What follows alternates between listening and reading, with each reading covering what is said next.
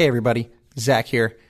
Before we get started with the podcast, I just want to let you know about our sponsor, Anchor. We're new to podcasting here at Salty Saints, and Anchor has made it so easy for us to get started. If you haven't heard about Anchor, it's the easiest way to make a podcast. So let me explain a little bit about it. There are creation tools that allow you to record and edit your podcast right from your phone or your computer. Anchor will then distribute your podcast for you so it can be heard on Spotify, Apple Podcasts, and many more. You can make money from your podcast with no minimum listenership, and it's everything that you need to make a podcast in one place. The best part about Anchor, though, is that it's absolutely free. So if you, like us, want to get your word out there, you want to try your hand at podcasting, make sure that you download the free Anchor app or go to anchor.fm to get started.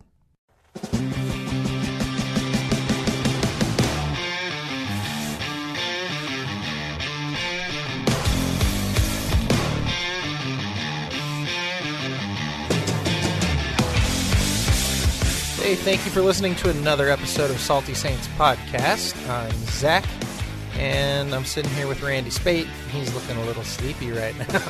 I'm I'm cold, and when I get cold, I start to yawn. it is cold in here right now. It is cold in Indiana right now, and I don't love that, but that's okay. Uh, it's probably going to be that way for a little while now. So, chances are, if you're listening to this, you're probably in Indiana being cold with us. So, That's right. what are we talking about today, Randy? Well, hey Zack, over the last couple of weeks, we've been talking about a number of things, and uh, one of the things that seems to come back in quite a few of the podcasts that you've done recently is the idea of uh, relative truth. Uh, we talked about that back when we talked about New Ageism. You talked about that in uh, talking about uh, minimalism, social minimalism, and then uh, you and and Jason looked at the pod, uh, the documentary called Social Dilemma. That was interesting, and there's a lot of reference in there to uh, relative truths. Specifically, there's my truth that I let uh, artificial intelligence know what that is by the clicks uh, that that uh, I register on Google or on Facebook, the things that I'm interested in, leads me to a concept of truth. And uh, what they're doing is just trying to feed that concept of truth so that I'll click on it more and sort of uh, the law of uh, uh, what is it, unintended consequences.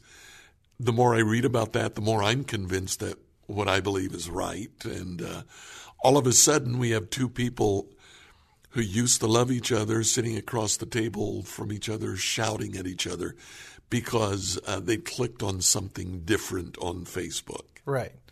It, it's like they, they keep alluding to this idea that the truth isn't what you get from what's pushed on you by Facebook.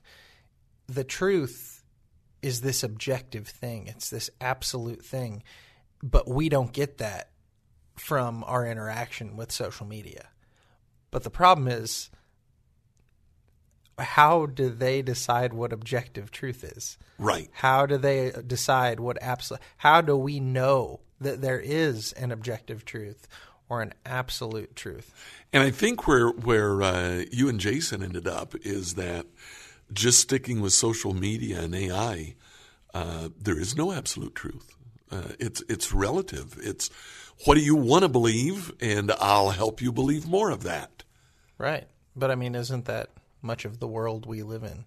Absolutely, it is New Ageism, and and not only New Ageism, but uh, the whole concept of tolerance kind of starts by saying, "I can't really say that I'm right and you're wrong. Right. You're right and I'm right, and even if we're in contradiction." That's okay because your truth is your truth and my truth is my truth. Uh, uh, sorry, I just did a quick Google search here because I wanted to get this right. Um, teaching the eccentric. Yeah. Uh, is it Baha'i?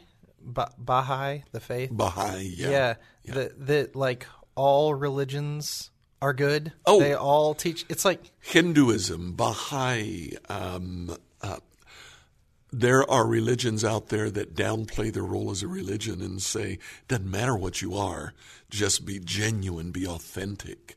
I mean, that goes right back to uh, Jean Paul Sartre in in France and uh, uh, the the whole concept of existentialism. Just be authentic. Doesn't matter what you believe. Just pick something and believe it. this is kind of attached to that. Um, I think it was Steven Bancarz I heard mention this on a podcast I was listening to recently, but he said, um, I, I think he he was quoting C.S. Lewis saying that uh, he didn't think that atheism was the great threat to Christianity, but that it was Hinduism because Hinduism absorbs every religion it comes into contact with. It just keeps growing, Growing. and and, and, and adding to it, and it, that's really what New Ageism is, New Ageism is as well. I mean, it's just universalism, Baha'i. You, you believe it, cool. one of the worst, uh, one of the most pejorative terms that you can use in the world today is fundamentalist. Uh, there are Islamic fundamentalists. And of course, fundamentalism grew out of um, evangelicalism in the early 1900s. A group of theologians got together and said, okay, let's write down the basic fundamentals that we all agree on. And, you know, looking at it that way, absolutely nothing wrong with that. But people have taken that. Uh, that, that they've taken what the theologians intended. The theologians were intending to say that this is objective truth that we all accept. But today, fundamentalism is the belief that there is an objective truth. And that because there's an objective truth, I get the privilege of saying I'm right and you're wrong. Mm, it's a weapon. It's a weapon. Yeah. Yeah. So I thought what we might talk about today is a concept that I first heard about 45 years ago, if you can believe that. That's the concept of mythopoeic thought. Okay. What is mythopoeic thought? That's a great question. I am so glad you asked. Uh, it's not something that we uh, uh, talk about uh, commonly. It's not a. I've I've not heard a rap song on mythopoeic thought. Oh, that would be good. that would be interesting. Uh, it's a concept that was developed by two anthropologists called um, Henri Frankfort and his wife Henrietta uh, Grunwald Frankfort, I think was her name, or uh, Grunwegen Frankfort. So uh, you know, good French names. you know, wh- while we're we're on those names, did you say Henri Henri and Henrietta? and Henrietta. Is that not just Henry and Henrietta? Uh-huh, okay, sure is. gotcha. Yeah, yeah. That's that's fun. male and female. and I love that they hear these French people called Frankfort. Frankfort and Groningen Frankfort. The, the most German French people Boy, that have ever lived. Uh, they wrote uh, just after the war in the in the in the 40s and popularized uh, the term mythopoeic thought. That the the word actually means thought which creates myth, and they tried to describe the thought processes that went into the creation of myths in uh, prehistoric man. Okay. So what they what they were able to find, they looked at myth all around the world. They specialized in Egyptian and Mesopotamian, so that's kind of the biblical uh, worldview. And they found certain characteristics that kind of go into creating myth. And the thing that amazes me is we see those characteristics alive and well today. One of the characteristics is the event is not important at all. What's important are the cycles. Okay. So, one of the big cycles, every year you get spring, summer, fall, and winter. Okay. So, mythopoeic thought looks at that and says, hey, this happens every year. There must be a reason. And so they came up with the myth of Persephone. Persephone is uh, the goddess of vegetation. And Hades, one day, the god of the underworld, uh, he's walking above ground and he sees Persephone, who is, uh, she is just amazingly beautiful. He sees her, he wants her, so he grabs her and he takes her and he hauls her underground. Now, her mother is upset by this and begins to look for her, doesn't know where she is, and it takes several months for her mother to find her. Finally finds her, so her mother goes back up to Mount Olympus and talks to the gods and says, You've got to get Hades to release my daughter Persephone, the goddess of vegetation. So they go down, and of course, Zeus is Zeus, and he says, You got to let her go. And Hades says, Well, she can leave if she stays here for three months and doesn't eat anything. Okay, so that's the deal. So for three months, the goddess of vegetation eats nothing. And what happens? Well, the vegetation dies. It it just goes away. The the earth above ground sort of goes into mourning and uh, it gets cold. Three months is up, and it's time for Persephone to come back, be released. And Hades sneaks a pomegranate seed mm. into her mouth, and she eats the pomegranate seed. So Zeus comes down and says, It's time for you to release her. And Hades says, No, no, no, no, no. She ate something. She ate a pomegranate. Have you ever seen a pomegranate seed? Tiny. They are tiny. They're tasty. They are wonderful, but they're tiny. So in three months, that's all she's eaten. So Zeus says, Well, okay, so she didn't make it all the way, but it's not fair. She almost made it. So here's what we're going to do. She goes above ground for nine months, and she goes underground for three months. So for three months out of the year, Persephone goes underground to be with Hades, and winter comes, vegetation dies. She comes back, and what happens? Spring comes, and we get summer, we get vegetation, we get crops, we get harvests. So it's the cycle. That's the point of all of this. It's the cycle that's important. One of the other um, characteristics of this type of thought is uh, it, it, it seeks to portray a reason why the cycles happen. So you get that in the myth of Persephone. You get it in uh, Norse mythology, Thor.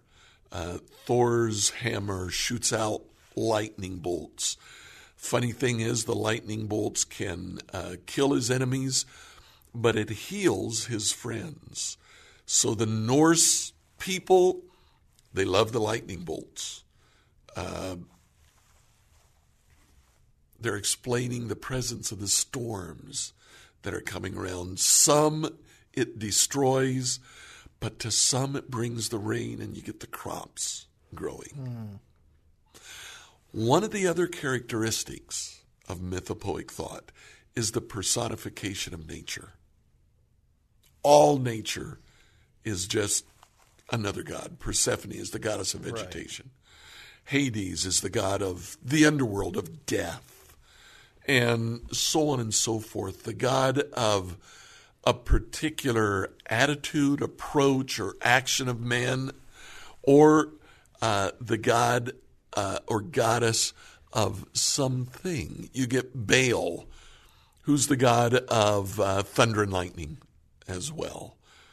Um, I think you mentioned in some of our podcasts in the past uh, some of the Egyptian gods. The Nile River is mm-hmm. a goddess, right? And it gives birth.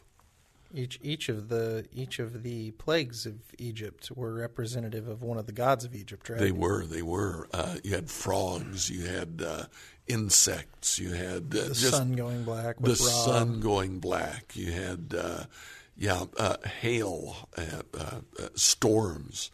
All of these were gods, and uh, mythopoeic thought seeks to give a personality to um, something in nature that becomes a god. The gods are just like us. Um, you get Zeus, who it seems like every chance he gets, he'll come down and he'll get somebody pregnant. I was gonna say he's a womanizer. He's a womanizer. you get Ares, who's a hothead. So he comes down and he picks fights with everybody he can find. You get Minerva, who is wisdom. She's beautiful. So she comes down and people fall in love with her. So they're just like us. You kind of see that in some of the things that are going on today. Uh, some of the New Age stuff comes very close to deifying nature. Oh, it's definitely deifying nature. The, I mean, the the the central uh, concept of the New Age is that we are all connected to a dormant God. That we are all God experiencing itself subjectively. and we can become divine, just like Jesus Well, just by just was by also divine. just by realizing it. That's Yeah. all it's about. It's about realizing who you are. You're already God because everything's God. it's like It's interesting that mythopoeic thought uh, exists today. Um, the Frankforts wanted to say this was a characteristic of mankind way back when. But the more I read about it, the more I'm convinced that mythopoeic thought exists today. You get this focus on um, uh, sort of the deification of, of nature. You definitely have the focus on relative truth. Truth is not objective truth that exists out there. It's your truth is your truth, and my truth is my truth. Hmm. The the thing you kind of a little a little bit ago you mentioned how it was all about cycles. It's all about kind of this assurance. They're, they're trying to to explain away why tomorrow will be like yesterday. You know, like what, eh, and you can't do that without a foundation, without a God, without without an objective reason for why tomorrow will be like it.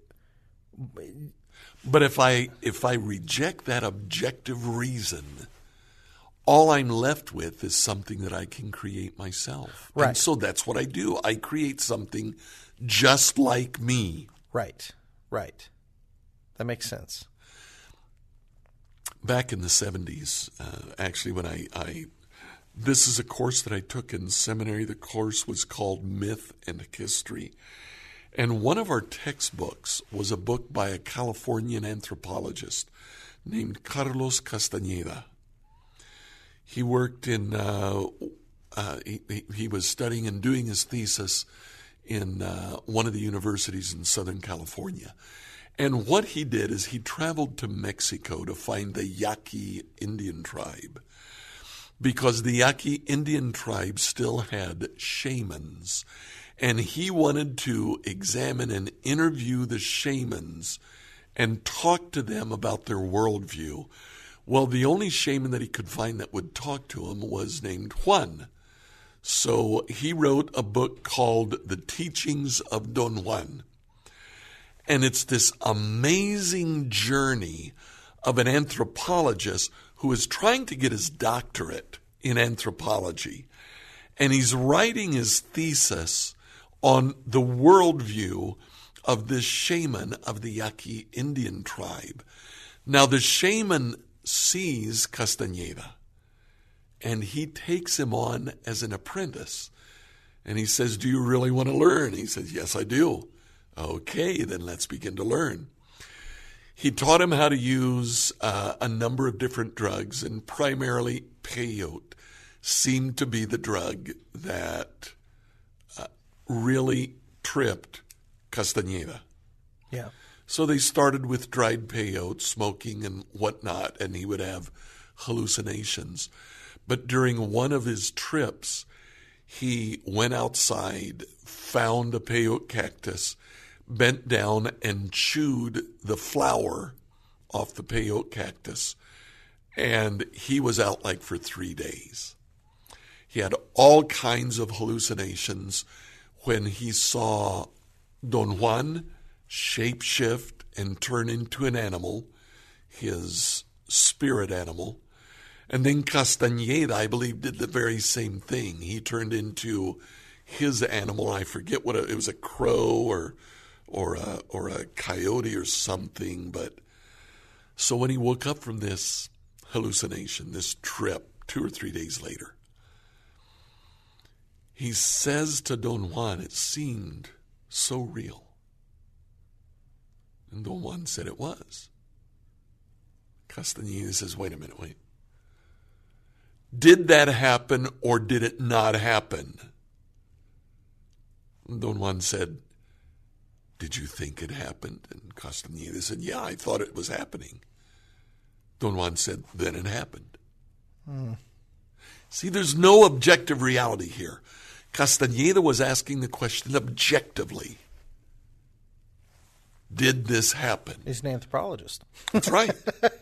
and the response was relativistically, if it happened to you, then it really happened. That's that's literally like logic meeting the new, like the, the new age is what that feels like. It absolutely is, and this this book is at the beginning of the New Age movement, and it was huge in New Age back in the seventies. He, he, wrote three books: Journey to Ixtlan, and I forget the third okay, one. I, but, I've heard uh, of that. Yeah, I've I've read them all, and they're all very similar. This guy trips, hallucinates and struggles with is that reality or is it not, and ends up saying it was my reality. Something, I don't want to get too far off the beaten tra- path here, but something about people taking hallucinogenic drugs reels them in to that worldview, I think. Uh, I, I think in their mind, it frees them up to new possibilities. Well, I think what they experience is just so real they can't shake it. I've watched like Joe Rogan has very much fallen into that train of thought on some level with DMT, the the drug released in your brain upon death. Um, you can smoke it, and you will see things, speak to things, whatever. Now, the Bible calls that witchcraft. Um, but my, you, you, were the one that brought up that witchcraft in the Bible is actually pharmakeia. Phar- pharmakeia, yeah, yeah. Do, doing drugs, pharmaceutics, right? Do, doing drugs for the purpose of communing with something, seeing yeah. something. Yeah. Well, that's that's what you just described, and and I think probably part of the reason we're told not to do that is because it trips up your worldview. Well. So uh, another one of our podcasts, uh, if, if, if you didn't look at it, you can go back and look at it. It's it's called uh, the Excluded Middle. Um, we do believe that there is objective reality out there. Uh, that sometimes I think people who are tripping, they experience that objective reality. It's it's not that it seems real; it is real right. to them, and they've opened themselves up to a world that can do them incredible harm. Or spoken to things that have told them lies. You that's, know, that's absolutely right, yeah. And you come back and you say, oh, the gods told me all the truth. Well, wait, wh- what gods? what did you talk to over there, you know? But, um, yeah, I mean, but what, what you're getting at here is the importance of a standard that truth yes. is based upon. Yes. So that's where scripture comes in. And this is one of the reasons, I mean, we were talking before about apologetics. Uh, this course, Myth and History, uh, has, has given me ammunition to be able to carry into apologetics in this sense. Old Testament literature was written in the midst of mythopoeic thought. And if you look at the literature outside of the Old Testament, that's the kind of thing you get. You get creation myths. Um, the gods fought, and uh, in in one of the myths, uh, one of the god who has died is just literally torn apart. Is this Marduk and Tiamat? Um, it might be, yeah. Because I think then it the- is the blood of the god the blood the of Marduk Yep. becomes mankind. Yeah. Yeah, One, one of them, I'm not sure. Which, Um, one of them. And you compare that with Scripture, and the the difference is just so obvious. In the beginning, God created Marduk and Tiamat, the heaven and the earth. Um, you get event orientation instead of cycle orientation. The cycle is not unimportant because they got to plant, uh, they got to know when the rains come so they can plant at the right time. But that's not what's important religiously. What's important in their religion are the times that God breaks through into the world. It's the times that that which is truly objective, that which is truly transcendent, comes into our world and lets us see a little bit of himself. Now that stands out. Right. So you have the Passover, where after the angel of death visits Egypt and, and kills the firstborn of every man and animal that was not protected by a sacrificial lamb, Moses says, Remember that. Do it every year. Every year you have the same celebration. And here's what that celebration looks like. Easter. I mean, in the Christian church, we celebrate Easter. Funny thing about a lot of these festivals is they occur at the time when many pagan festivals were held. This was the pagan festival of the return of Persephone above ground. It's it's the planting festival, but not in the church. We remember one event. Christ broke through. He destroyed death. Then he rolled the stone away from the grave, not so he could get out, but so his disciples could get in and see that it was empty. And that's the way Christianity is organized on events, on history, on objective realities. Yeah. Talking about the the way that the the Christian uh, holidays are all on many of the holidays that were once pagan. Uh, Talking about Hinduism absorbing all the religions of the world, Christianity comes and just erases the old one and takes what it was and makes it something good. That's right. It does. it does. It takes the old and infuses it with a new, uh, a new meaning. Wasn't um, "Amazing Grace"? Wasn't that a bar tune or something like don't know. that? Uh, it, it's something like that. One of the one of the great hymns was a bar song, and uh, they took it and uh, in our hymnals it's called a, a traditional melody. Well, yeah, they sang it while they were throwing back a couple of pints. Well, it's it's like the I, I, I'm making all things new. It, Yeah. It's like Yeah. uh, God makes even evil work for the good. You know, he's he's taking something and he's he's repurposing it to do His will. the uh, contemporary term is relativism. Relativism in our world today is a virtue. Uh, you can't be tolerant if you think you're right and I'm wrong. So somehow we both have to be right. Well, the only way that can take place when we're arguing, when we have two different points of view, is that what's right for you is your right, and what's right for me is my right. Um, I don't know which sitcom it was, but they got down and uh, there were three people, two of them arguing, and one said, This is what I believe, and the other one said, No, you're not right. This is what I believe. And it was exactly the opposite viewpoint. And uh, somebody came along and said, uh, You're both right.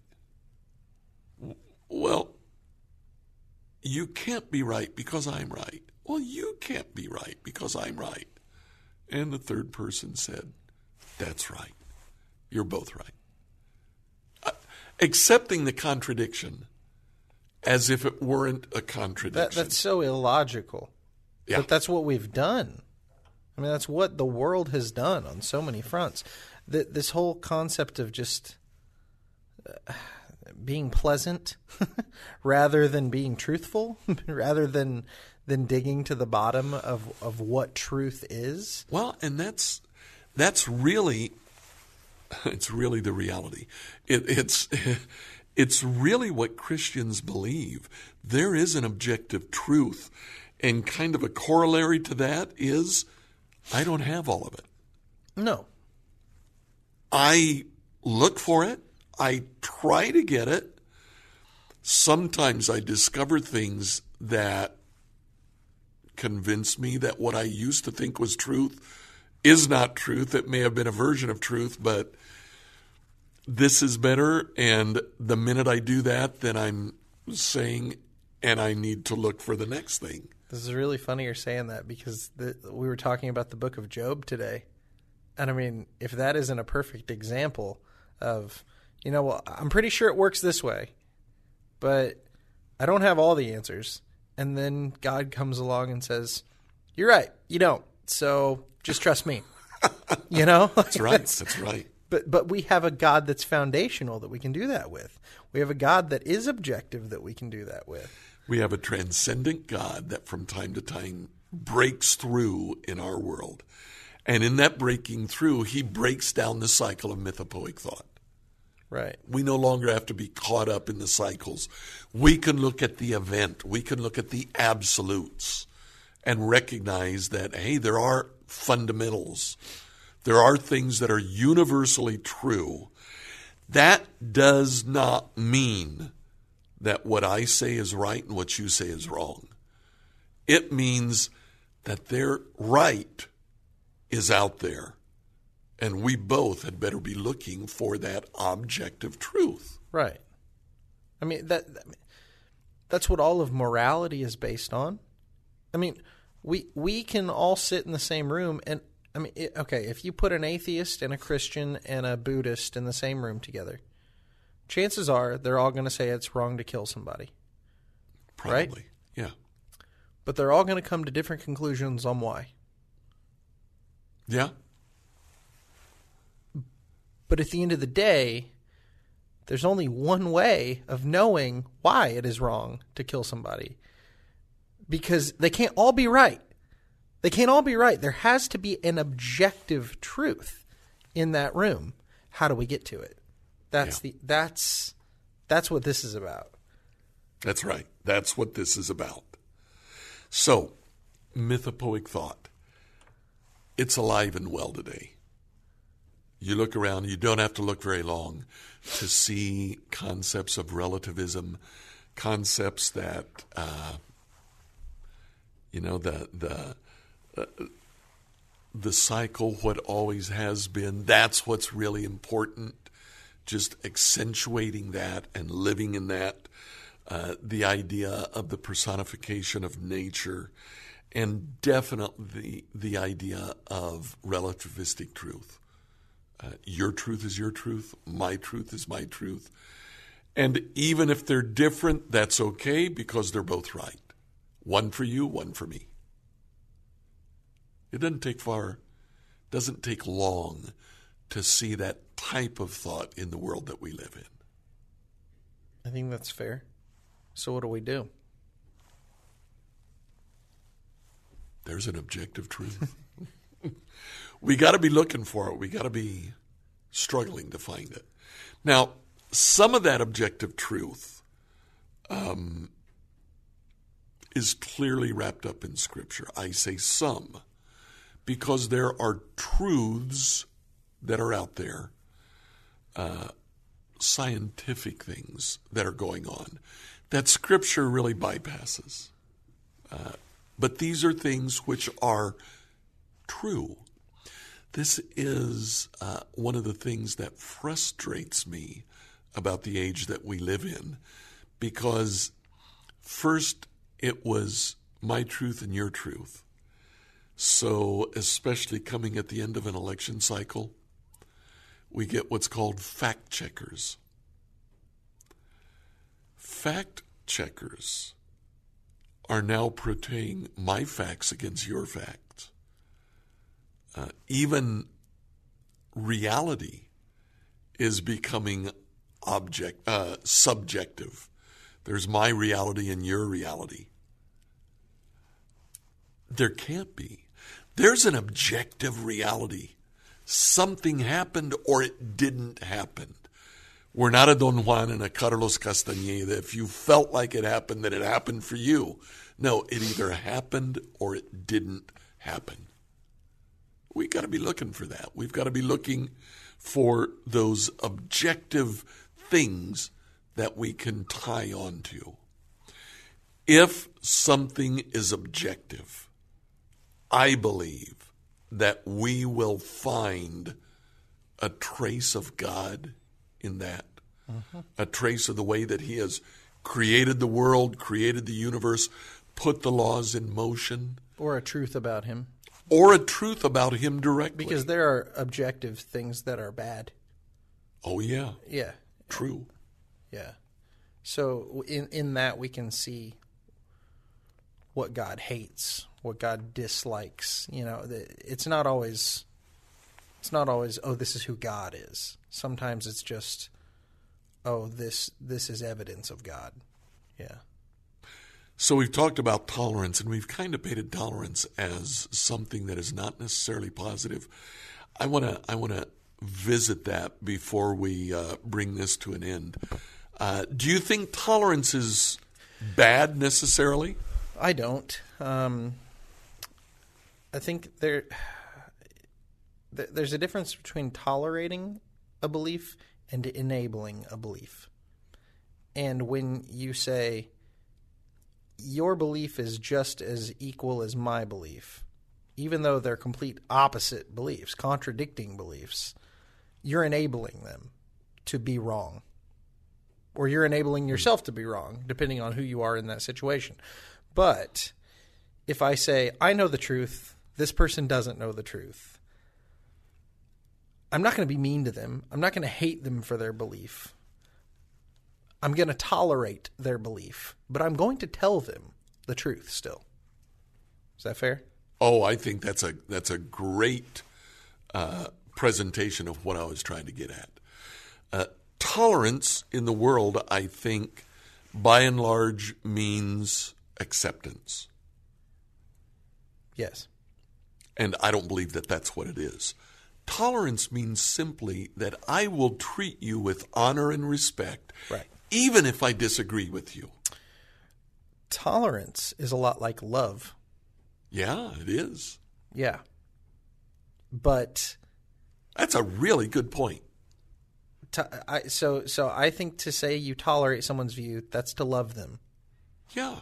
That does not mean I accept your view as truth, and that doesn't mean I think it's okay that you believe what you believe. If there is an objective truth out there, and it's not what you are expressing, and it is what I'm expressing, then absolutely. I am going to try to convince you of that objective truth. Not of my point of view, but of the objectivity of the truth that's out there. I I would really sorry, this is just reminding me of something that I've wanted to do for a long time. I would like to do a podcast on love. On what it means to love someone.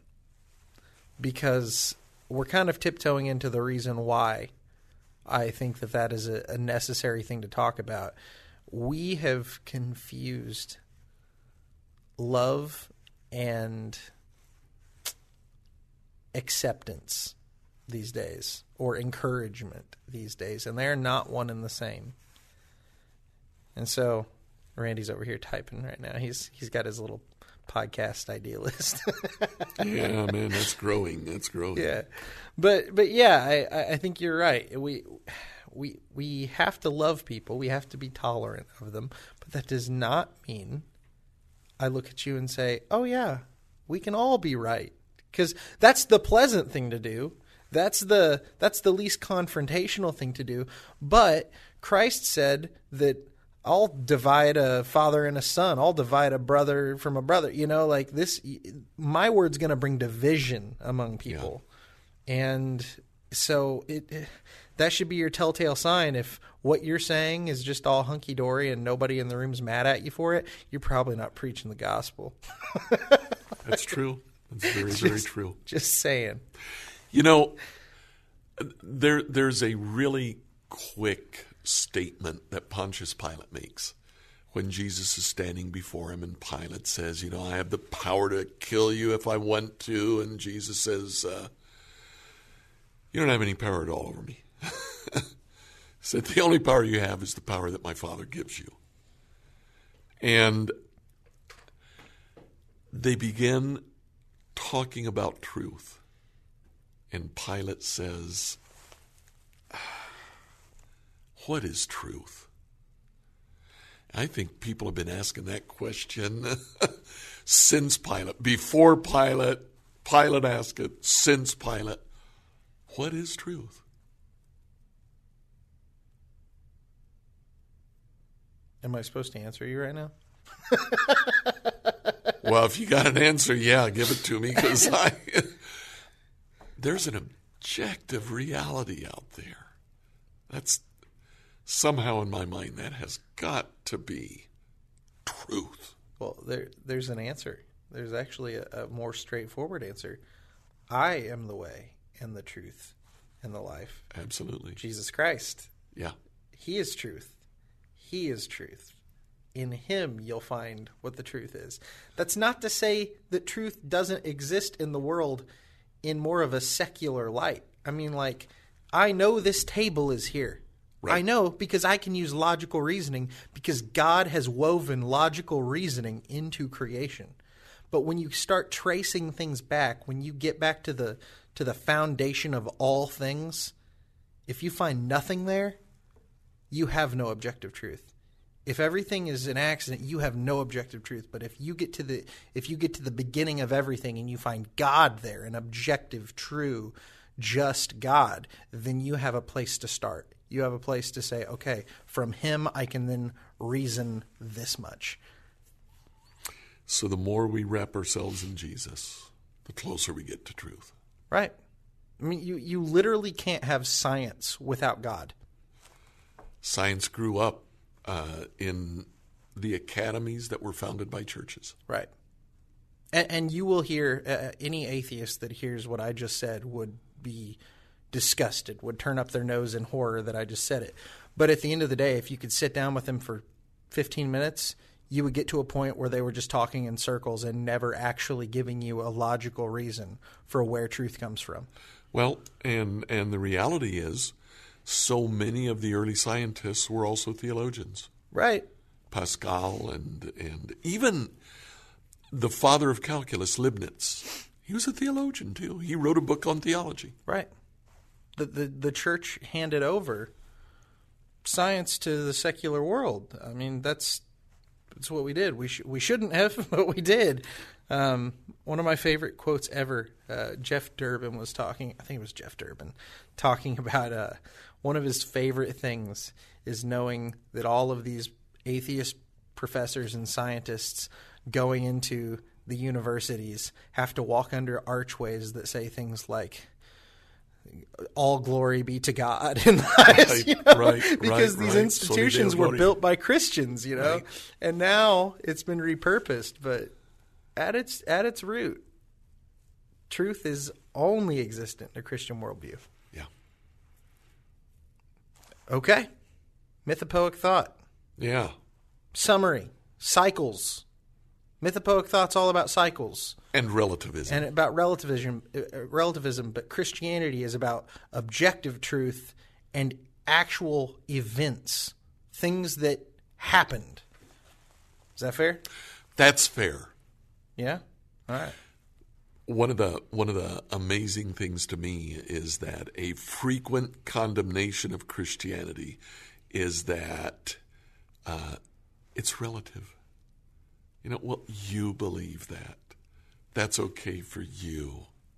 Uh-uh. That is not at all what we're saying. What we're saying is there's reality. Right. This is reality. And it's your job as a as a believer to be able to give an argument for why it's reality. You shouldn't be listening to this and just think, "Oh, I'll just leave that to the big dogs. I'll just let the people that want to go learn these big words. I'll, I'll let them handle this." No, it's your job to be able to articulate why it makes sense, why there is objective truth in God. This needs to matter to you. And and you don't have to use all these big fancy words. You just need to understand what they're saying. That's it. That fair? Yes. I've asked if that's fair a lot because I'm I'm, I'm taking some liberties here. Not everybody is going to be uh, an apologist, No, and that's okay. but you need to be able to. Yeah, yeah. You need to know the arguments. Right. Right. You don't you don't have to have a passion for it. Point someone in the right direction. Right. And the most important thing you can do is the most important thing that Christians have done throughout the ages love people. Yep. Fair game. All right. Cool. Thank you so much for listening to another episode of Salty Saints podcast. If you like what we're doing here, check us out at anchor.com. Check us out at becomehope.com. And uh, yeah, give us a comment, give us a rating on whatever you're listening to this uh, podcast on. We would love to do some uh, podcasts on topics that our listeners might want to hear. And uh, stay salty. Have you ever felt conflict between your faith and feelings? If so, you're not alone. My name is Carly Mercoulier. I'm a licensed therapist and the host of the Therapy and Theology podcast, where we explore popular topics and questions related to faith, feelings, and spiritual formation. I want to invite you to join me every Thursday as we fearlessly name the complexities of our reality, grow in the awareness of who we are, and rediscover the power and purpose of our unique stories through the lens of the gospel. Subscribe today at lifeaudio.com.